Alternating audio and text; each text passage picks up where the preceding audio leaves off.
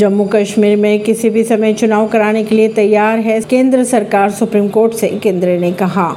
केंद्र सरकार ने अनुच्छेद 370 हटाए जाने के मामले पर सुनवाई के दौरान सुप्रीम कोर्ट से कहा कि वह अब जम्मू कश्मीर में किसी भी समय चुनाव कराने के लिए तैयार है। खबरों की अगर माने तो सरकार के अनुसार इसको लेकर फैसले चुनाव आयोग द्वारा लिया जाएगा।